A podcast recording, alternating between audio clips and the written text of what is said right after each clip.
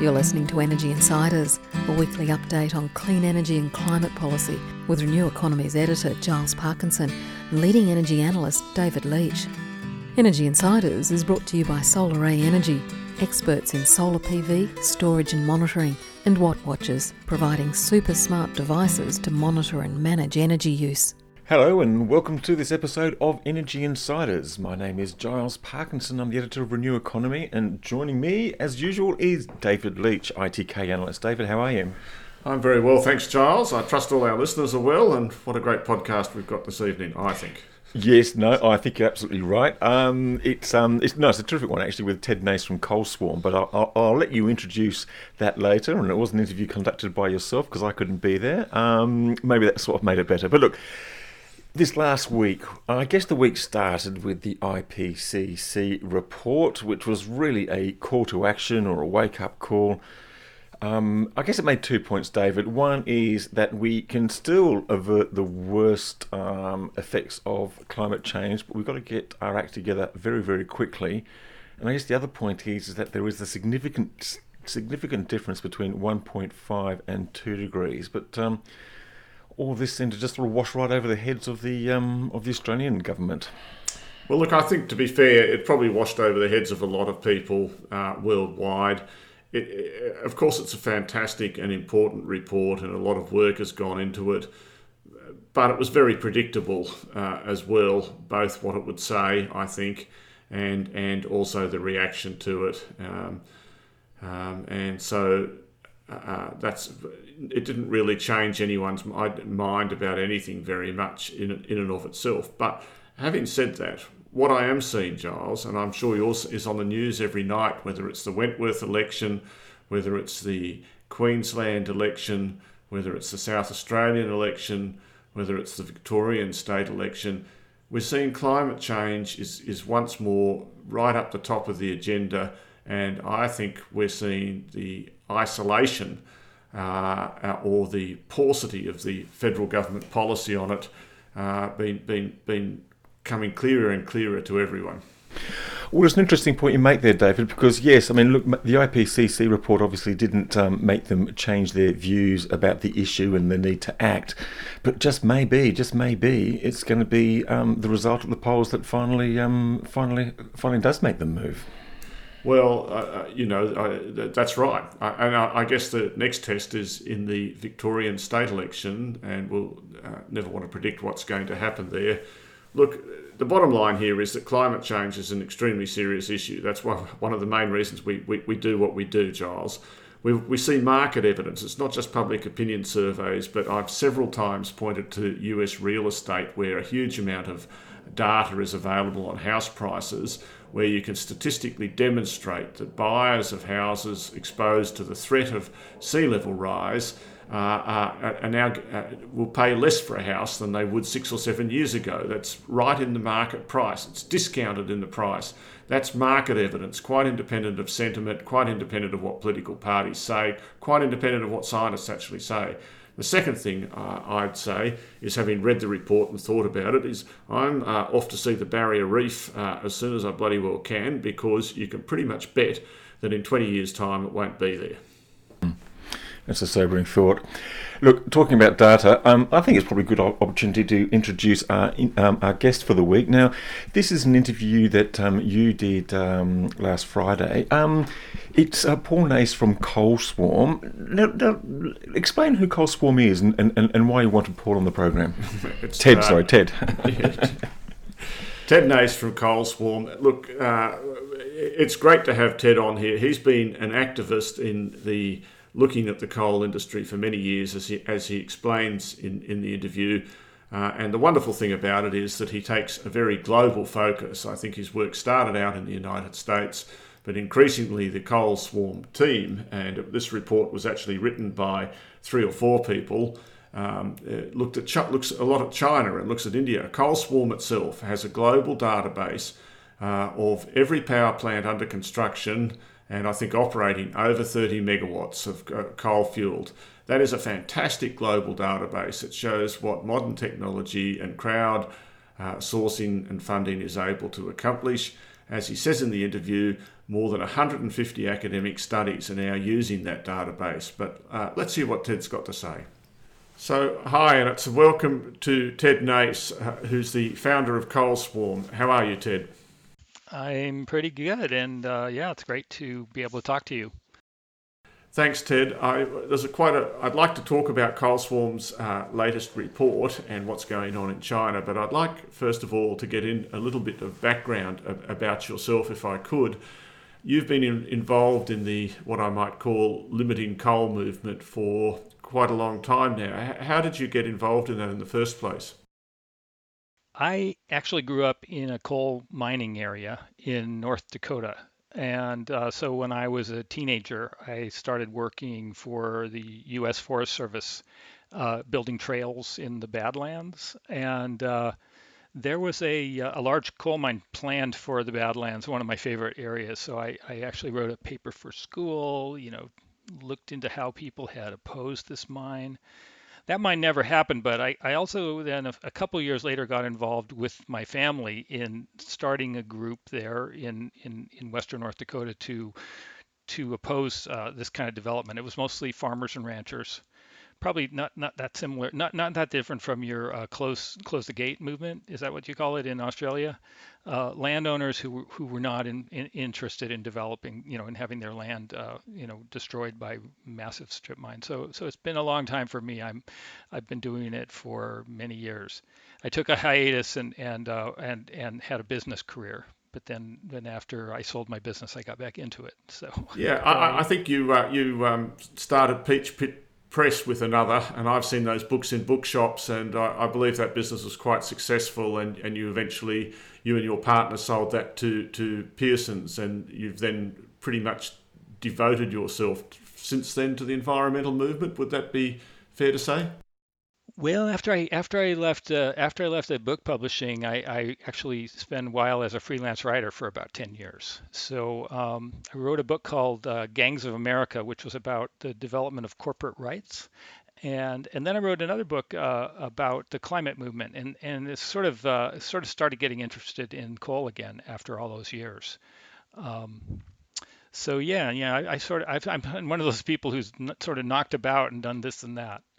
Uh, but this has been some of the most rewarding work I've ever done. I mean, it's very gratifying because there's such a big transition happening around the world, and, and to be part of that and to see it happening, and uh, you know, to see it happening internationally, it's just it's just been really a thrill, actually. Uh, and I'm going to come on to that now because I think what impresses me most about uh, Coal Swarm, which as I understand it, or grew out of uh, a group of people who were sort of semi affiliated, and it's become a much more organised kind of movement that seems to be uh, harnessing both people power and technology to produce a coordinated overview of what's going on in the coal fueled electricity industry. Is, is that a way to think about it? Uh, yes, uh, and and and it mar- it it really started in I would I, believe that it was a, a, meeting that happened in Turkey in 2013 uh, that brought a lot of people together from many countries uh, who were already working on coal, but there hadn't been this coordinated effort until until then.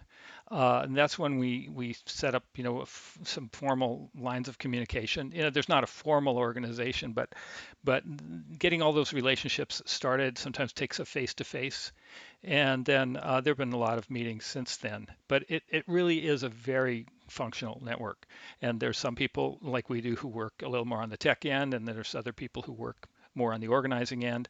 There's groups at the country level in uh, uh, very strong groups all around the world. Then there's the international NGOs that have you know special resources. So uh, uh you know. Um, uh, there's there's people working at the finance end now. There's people working in the governmental end. There's people working in the divestment. Um, and then there's of course people who are concerned about some particular project in a in a certain place. So all those efforts complement each other, and uh, um, uh, yeah, there's always something going on. We, we, have a we have a weekly newsletter that we send out. Uh, that's a news digest of international coal developments called Coal Wire, and it's free if anyone wants to get it. They just have to go to End Coal and sign up. I guess the most interesting thing to me uh, is that the, the basically coal swarm is now essentially tracking the progress of every new coal-fired generator proposal over 30 megawatts. And of course, that inevitably brings us mostly to China and to a lesser extent to India. Um, do you think, uh, I guess my question is, uh, on the technology side of things, uh, let's let's talk about a little bit about your latest uh, report, which is the I think 260 gigawatts of coal projects that uh, are under development and at one status or another in China. What gave you the idea to start using satellites to to uh, to track the progress of that development? we have been watching China with special interest for several years. And, there, you were right. It is the big player in coal, and everybody knows that. They have half the coal plants in the world, and they've also done more than that in terms of the share of new coal plants built over the past uh, over the past 10 years. I think that the figure is approximately 90% of all the coal plants built around the world have been in Asia, and then within Asia, uh, China has had so about uh, 75% of the Asian coal plants. So, uh, or, or, no, it's a little bit less, about two thirds of the Asian coal plants. But when you when you come down to it, about 70% of all the new coal-fired power uh, generating capacity that's been added around the world uh, in the last decade or two has been in China. So, so we watch China closely, and uh, one thing that happened uh, uh several years ago was, uh, well, at the beginning of 2016. Um, there was uh, th- there was a lot of attention to the idea that China had decided to um, to limit its coal building. There was sort of a, a lot of a lot of celebrating because at some point this this Chinese coal has to has to stop just for the global climate picture. Premature um, celebrating, as it turned out. It turned out, and, and and the reason we had had an eye on it was actually goes back a couple more years. So in late 2014, um, the Chinese uh, uh, officialdom was looking at the situation, and at that point they knew they had built too many power plants. I mean, they had so many extra coal plants uh, uh, in operation that the average plant was running less than half the time. They were they were supplying the needs of the country and yet not needing to run their, their plants more than half the time. So, you know, this is kind of a classic uh, overcapacity situation. It's very wasteful in terms of resources, and the central government wanted to um, wanted to pull back and and stop the building the way they chose to do that, though, turned out to be almost exactly the opposite of what needed to be done. So in late 2014, they transferred the permitting authority for coal plants to the provinces from the central government. And, and this is fascinating because China turns out to be a pretty complicated place. You know, it's a it's a it's such a massive economy. It's not all centrally run. I think they their their idea was that in taking the decisions more to the local level, they'd get better decisions. But it turns out that these local uh, officials at the provincial level have have various incentives to build. Just build, build, build. It makes them look uh, like you know they're generating economic um, activity, and it and it looks good, I think, for them. You know, it's uh, it's it's it's. Uh, they might even get paid. That's right. That's right. There there's uh, there's there's that. Um, you know, uh, there's there is corruption in, in China, but the upshot is that over the following, after they after they moved permitting authority to the per, to the provinces, starting in late 2014, for the next year, the permits went through the ceiling. They were tripling, even five-fold increases, to the point that within a little more than a year, China had approved as much coal as many coal plants as the entire U.S. coal fleet. So on top of already having half the coal plants in the world, suddenly they're going to add another 25%. And so we had been watching that situation and wondering what would happen. Well, in early 2016, a series of central government measures were, were handed down. You know, these edicts, uh, announcements. Uh, they they would declare uh, 13 provinces to be red light for coal plants worldwide celebration. You know, it's that important for the climate movement. Uh, and, or they would publish a list of 100 coal plants that were supposed to stop. And there were headlines in the New York Times saying, you know, China cancels 100 of its coal plants. um, you know, that are that are under development. Um, so uh, we had, you know, we had followed the sort of the party line on that, and we had been thinking ourselves that uh, China was really going to do a very uh, helpful slowdown in coal, and that they would then uh, begin to actually phase out their coal fleet, maybe beginning in about five years from now. Um, coincidentally, we uh, we found a, a, way to use satellite photography um, that is uh, developed by a, uh, a, company here in San Francisco called Planet Labs. Yeah, so Planet I'm interested Lab. about that. Too. Just, yeah. just how did you find that way? I mean, I, I think we, are seeing a huge explosion. There's another report out today we won't get time to talk about from from Carbon Tracker that have taken the satellite yeah. data up another league, if I might say. But I think you're the first to to show how it could be done. Uh, yeah. Uh, you know, uh, uh, uh, I'm interested in just a, one minute on the technical side of that. Yeah. How you came up with the idea and, and how hard it is to write the software to use it. You know, and, and where did you sure. get the software resources from? That that kind of stuff. Yeah. So. Um, uh, we always used we, we we've always used uh, Google Earth, and I probably a lot of people here listening to this podcast know Google Earth. You know, it's a great way to um, you know, it's a great thing to use it. It's uh, it's basically Google Maps with satellite views. The problem with using Google Earth, we've actually used it to investigate uh, uh, the status of coal plants. Since we have to update our database every every six months, we we go in and we actually look at the photographs of the satellite photographs that Google Earth has. But unfortunately, Google Earth, uh, the phot- photographs are often really out of date. And so, looking for other satellites is where what brought us to Planet Labs. Uh, we were, you know, just asking around and uh, I'm not exactly sure how we made the specific connection, but the next thing we knew in, in late March, we got a complimentary uh, chair at the table, you know, with the ability to download these Planet Labs photos. And I got to say, you don't have to be very technical. You just plug in a, a latitude and a longitude location you plug in a date and you get a photograph. And the, the, the, the, interesting thing about Planet is that they, they have uh, satellites that go over the North Pole and over the South Pole in just a, a, a fixed orbit. So as the world turns, they keep photographing, kind of like the way a scanner works. With a, you know, with the Earth rotating underneath, they stay in the same place, and they have quite a few of these satellites. They put them in low orbit. They're not expensive satellites. They're small. They they're up there for a couple years, then they fall out of the sky, burn up, and you know, uh, they get replaced.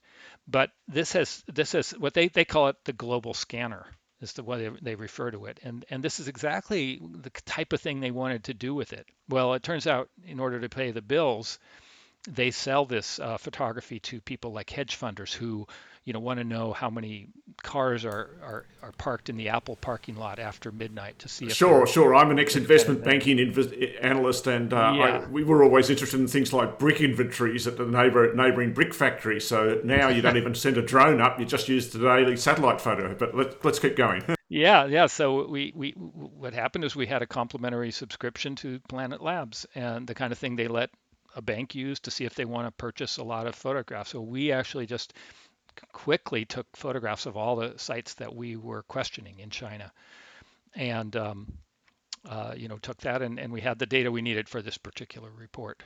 So that's the story.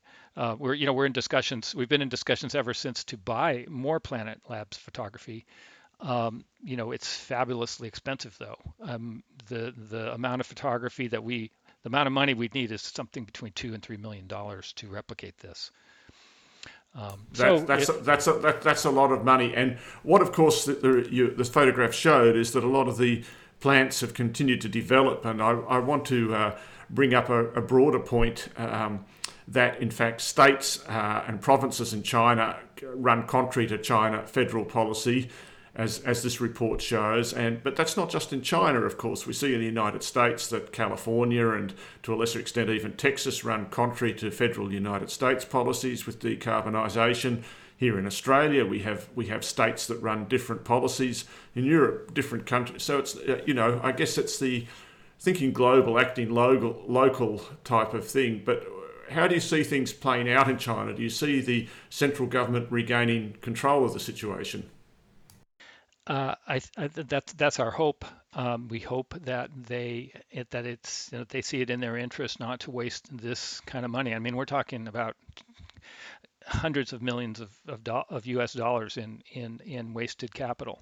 Uh, you know, if those coal plants are built, that money could be could could be per- repurposed to you know uh, clean energy, and that's the sector they really want to be building up anyway because that's where the future of you know international commerce is going. So that's the you know that's the the big business opportunity. But you know at the moment, China's uh, you know, they recently cut their favorable subsidies for their solar industry, and the solar industry is really struggling in China right now. It's really, really cut cut back, and some of the biggest country, companies are, you know, having trouble paying the bills in China. They've always had trouble, Ted. Ever since I've looked at those, they've all delisted from the U.S. exchanges because the solar industry. It's been great for consumers, but the industry has always been. It's a commodity. Let's face it, those solar things, and uh, the new technology brings the cost down uh, very rapidly, and I guess what I see when I look at China right now is that electricity consumption is growing.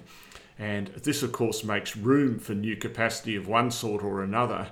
Um, uh, on the other hand, the coal price is, is internationally is very high because China was more successful at closing down some of its old coal mines, which means it needs to import coal today.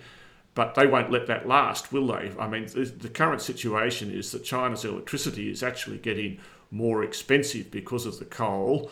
And as you say, the amount of invested capital is going up uh, quite a lot. Um, if consumption, I think it depends really what happens to consumption to an extent, doesn't it, as well as as well as policy. Yeah, and it, you know it's a it's an interesting economy. I mean, for, for several years, the, the, the, mining companies will be doing very poorly, and, and, and they'll be barely you know they won't be paying their staff and, and, and borrowing money from their employees, if you if you believe the stories, and then they'll shift policy, and then the power companies will be you know scraping and, and scrounging, and, and the mining companies will be doing well. So it's it's just it's just a, a whole different kind of economy. Um, but um, yeah, consumption is the driver. Now, everybody uh, expected that China would keep increasing consumption all the way to 2030, and then actually since 2013 there were there were at least three years of, of declining um, uh, electricity consumption, and or at least electricity consumption of coal. You know, they had good hydro years. Uh, they but they also uh, were uh, you know they've been shifting their economy away from heavy industry, and that and that uh, that improves the you know that improves the efficiency, less less electricity per unit of GDP. Um, just last year, though, the, the, the you know the amount of electricity has soared again in China. The consumption of electricity has has increased. I think that's related to the to the property boom myself. Uh, I think that you know it's not just in China. If you look at say cement, 58, nearly 60% of all the world's cement is currently consumed in China. I'm surprised the country doesn't sink under the weight of it all. Uh, and, and, that shows that there's this massive construction boom, and I think that's the materials for that that use up a lot of the one sure. reason why the electricity is increasing. And they had a bad hydro year too, so that makes a big difference in China. It, it, and it does, and and I guess the share of coal. I, let me ask, what's Coal Swarm going to do next? Are you going to keep uh, uh, tracking these plants? Is the focus going to stay on China? Um, uh, do you find support for Coal Swarm is, is, is growing and continuing to grow? I mean, it's a fantastic, I think, uh, example, one of the best I've ever seen of how a grassroots movement can become organised and thorough and, and, and become one of the most powerful uh, uh, sources of research information uh, that every media organisation is going to be coming to Coal Swarm because you guys have got the best data. Data is king it's it's it's true, and you know, and we're benefiting from um, you know sort of a sea change in how d- data you know works, and and the, and the, the so just just to talk about what people would be doing if we didn't have our uh, database. Um, they would buy a database from a commercial vendor for five or six thousand dollars. The commercial vendor that has been, you know, dominant in in the power sector is called Platts, and my understanding is the way they, they gather the data has generally been from uh, company surveys. So they survey the companies that build power plants, ask them what they've got planned, and you know it's not a bad way to do it. But when you come down to it, with the number of sort of unusual players out there and at the global scale, and so many different you know countries with so many language challenges, it's really hard for any single team to outdo what you can do with crowdsourcing these days. So it's the same reason so many people constantly go to Wikipedia for information. you can constant you can have what in effect is a, fa- a, footnoted fact sheet that's always improving and that draws from expertise on the ground in the local country so it's hard to beat that and you know right now if, if you if you look at the footnotes in the IPCC report that just came out last weekend you know our our our, our database was there but also studies done, you know, peer-reviewed studies that used our database. So, uh, you know, our database is used by Bloomberg terminals. It's used um, by the IEA, by uh, the OECD, by the World Bank, uh, you know, pretty much by every agency, even even by Trump's uh, Energy Administration, Energy Department. Um, and of course, it gets used by NGOs. So we feel like we have, you know, we have plenty to do, and we have plenty of people who want to use this data. There have been at least 150 studies that have used it, and uh, and I have to say, it's it's really been a marvel because of crowdsourcing. Um, and uh, it's almost like you know the work sort of does itself when you have so many researchers around the world who are all contributing. Um, yeah, I think it's I, I do think it's a model, and I think it's uh, you know right now we're we're we we were asked by people in the uh, the movement that's working on oil pipelines and uh, and gas pipelines. That movement wanted a symbol, similar resource, so we're we're we've released a tracker for oil and gas pipelines and uh, LNG terminals and that sort of thing. Um, so yeah, I think I think this is a great tool, and I and and I and I, you know, I'm I'm happy to help any group that wants to to set one up. Ted, we're going to run out of time here, uh, unfortunately, because I, I, I, could have talked to you for an hour about it, and I'm sure the underlying history of how it all got together is, is incredibly fascinating. But but I have to stay very focused myself. I, I, I and I point out to anyone to go to the um, uh, Coal Swarm pages and, and and look at the database. This is the second year; it's been going since 2008, I think that I've uh, really started to use it and it's kind of come into its own and become very comprehensive. And I'd also recommend to anyone listening who wants to see the next step up in, in the satellite data of how Carbon Tracker is looking at these photographs daily. I don't know how where they get two or three million from, but uh, to look at the amount of smoke or water vapour coming out of uh, coal plants and, and measure capacity utilisation. It is just incredible the way that crowdsourcing and technology can be harnessed but I think also it takes an entrepreneur, uh, someone who's worked very hard for most of his life and career on and off at, at doing this, and someone with a bit of vision and intelligence. So, Ted, once again, congratulations on, on starting and seeing something through that's really making a difference. Oh, you're you're very kind, and you know, and I and I and I do think uh, you know there are there are public satellite resources out there from Eurostat that don't cost anything. Um, you know, they aren't quite as good, but uh, you know, we'll we'll use what we we'll use what we can afford, and uh, we'll make it work. well, but, thanks uh, again, Ted, and, and, and, thank you so much. Uh, keep it keep it going. Cheers now. Okay, take care. And that was Ted Nace from Coal Swarm. So, David, um, great interview. Really interesting, um, really interesting guy. Wrote the book of Gangs of America. Maybe it's time to um, have a have a have an Australian version, Gangs of Australia. I wonder what we write about. Look, I think people have already written about Gangs of Australia, but it wasn't about corporate America. There's a fair few gangs, and I suspect you could write a book about gangs of Chicago as well. But anyway, let's go. Yeah. Okay. Look. Um, um, look anyone else. Just thinking gangs of gangs of Australia, but I think um, Clive Hamilton um, did that with the uh, the fossil fuel mafia. But um, anyway, that was about a decade ago. But it probably needs a bit of a rethink or, or, or an up to date. Look, it was interesting during the week. Um, there was the AFR conference, um, Energy Summit in Sydney. Now, um, look, this is interesting only because a lot of the very senior people get together, as is the one at the um, at the AFR summits. But the one thing that really struck me, David, is this issue, and we kind of raised it with our interview in, in, in Origin um, Energy recently, is this they're all talking about the customer, but they really don't have any idea about actually how to meet the needs of the customer and how to actually keep up with some of those technology developments as we saw when we were down at All Energy Conference and the sort of behind the meter stuff and all, all, the enabling technologies, they're really trying to figure out what the heck that business model in 5, 10, 15 years is going to look like. Yeah, well, I agree. It's uh, and we have to wait and see. That's the wonderful thing about this industry is it is being disrupted, and there is a lot of technology going on. Uh, the AFR conference is, gets a lot of focus on electricity and energy from senior people, and it, it's great to hear them all talking about it. Uh, yeah, the likes of you and I tend to avoid it, I guess, because it's at a, at a, broader and more general level than, than what we like to get into. Uh, but I, I, did think it was important to see that the Business Council is actually thinking of taking matters into their own hands. Whether that amounts to anything or not, I don't think is less important than the uh, signal it's sending to, to all about how seriously they're taking things. As far as all energy goes, I, I don't know about you, but a few years ago, uh, only three or four years ago, it was possible to look at batteries as like uh, a, an out there thing, a hobbyist kind of thing. Now, when you go down to that conference and look at the development inverters, look at the software that's been used, uh, look at the distributed energy plans, uh, and, and look at the battery enclosures, you can see very much how this industry is, is so much in the mainstream. If you look in Queensland, 30% of houses have now got uh, solar on their roofs, and it's the same in South Australia. Uh, that leaves an awful long way to go, but it also shows how important that industry has become to all of us.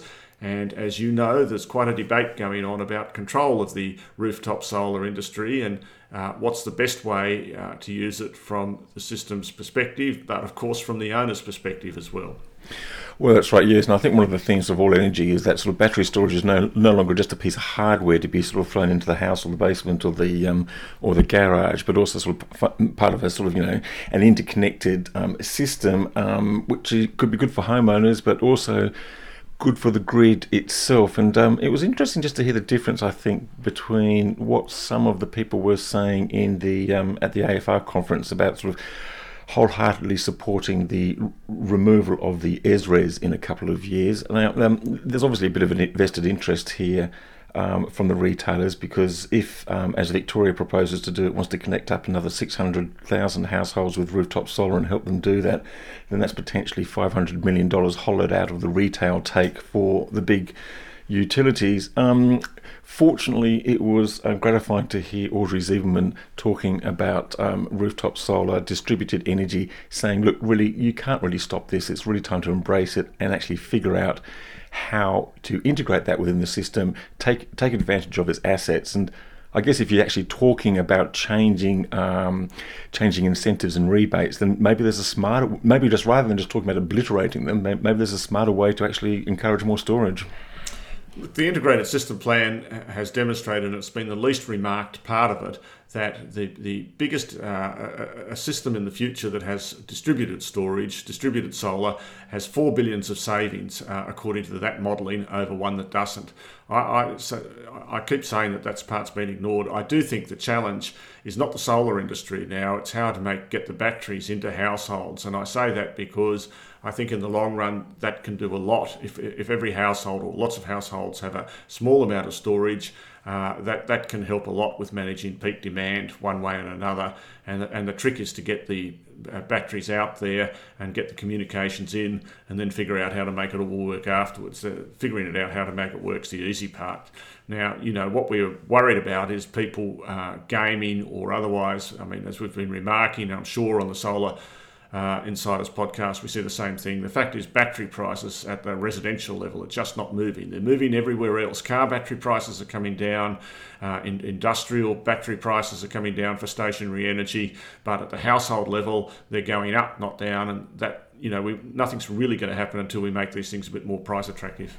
Absolutely. In, in, incidentally, um, over the weekend, Tesla sent me an email confirming that uh, the price of their Tesla Powerwall, as we reported um, exclusively just over a week ago, um, is actually rising by a reasonably significant level, about $2,000, I think, once everything is included. So, um, so yes, indeed. Um, just one final thing, um, David. Um, look, we did see a couple of solar plants um, joining the grid last week. Um, I thought the most interesting one was Telstra's um, Emerald Solar Farm. That's sort of you know an, another signpost of the way that business is turning to um, solar to sort of um, lock in lower prices and have visibility over 15, 20, 25 years of their prices. But um, the one thing that intrigued me, and I'm interested in your response, the um, AEMC report, the Australian Energy Market Commission, was asked to look at by the look by the look at by the federal government the incidence of gaming in Australia wholesale market after various reports. Um, they couldn't find any, interestingly enough. Just lack of competition, but I think it's a game of semantics, isn't it? Uh, it, it, probably is. Look, I'm sure there is gaming from time to time. Uh, it's uh, virtually certain that in South Australia, AGL's position there, uh, they use that position, and I don't blame them for doing that. It's just a natural thing to do. Uh, I do think that the these new solar plants and wind plants are, and the rooftop solar are of themselves creating more competition. And I expect that the big guys are going to be moving much more into the dispatchable energy once all this new wind and solar is fully ramped up. And it's uh, that we really have to make a judgment uh, when, when it has. And we're also looking, of course, for some new policy development. Uh, because it's a, it's a good time to be having a bit of a pause on these wind and solar plants if you have to have a pause because we're starting to get grid constrained and connection constrained uh, but uh, you know we're going to need a new wave uh, of ideas and projects fairly soon. Absolutely. If, if, if, if, for nothing else than to replace the coal-fired generation that's going to retire over the next couple of years. David, um, before I say thank you, I'm just going to thank our sponsors, Solaray Energy and Watt Watchers, for your continued and ongoing support. They've been with us right from the beginning. and That's fantastic. Um, David, thanks for that interview with Coswell. And that was fantastic. Look, it's great. Uh, it's uh, to be able to interview people like Ted who make a real difference over a long period of time. Uh, we've already given Simon Corbell, for instance, a pat on the back. Uh, and there are others whose contribution they don't always want to be up in lights, but uh, they make a big difference. And look, China, uh, where Australia has to do its own bit. Arguably, we should be taxing coal exports, but that's never going to happen. You've just got to go for what you can. But uh, uh, what happens in China is incredibly important. Uh, we've already seen state governments, state level, provinces can get in the way of national policy for good and for bad. So uh, let's keep going. Good on you, David. Thank you, and thanks to everyone out there for listening. And we'll be back again next week. Bye for now. Energy Insiders was brought to you by Solaray Energy, leading innovators of smart energy management technology. Experts in solar PV, storage and monitoring, they're the smart choice for consumers and business. Visit solaray.com.au and secure your energy future today. Energy Insiders was also brought to you by Watt Watchers, makers of ultra smart devices to manage electricity use and costs. Accurately monitor and control electrical circuits over the internet in real time. Visit wattwatchers.com.au and take control of your energy use.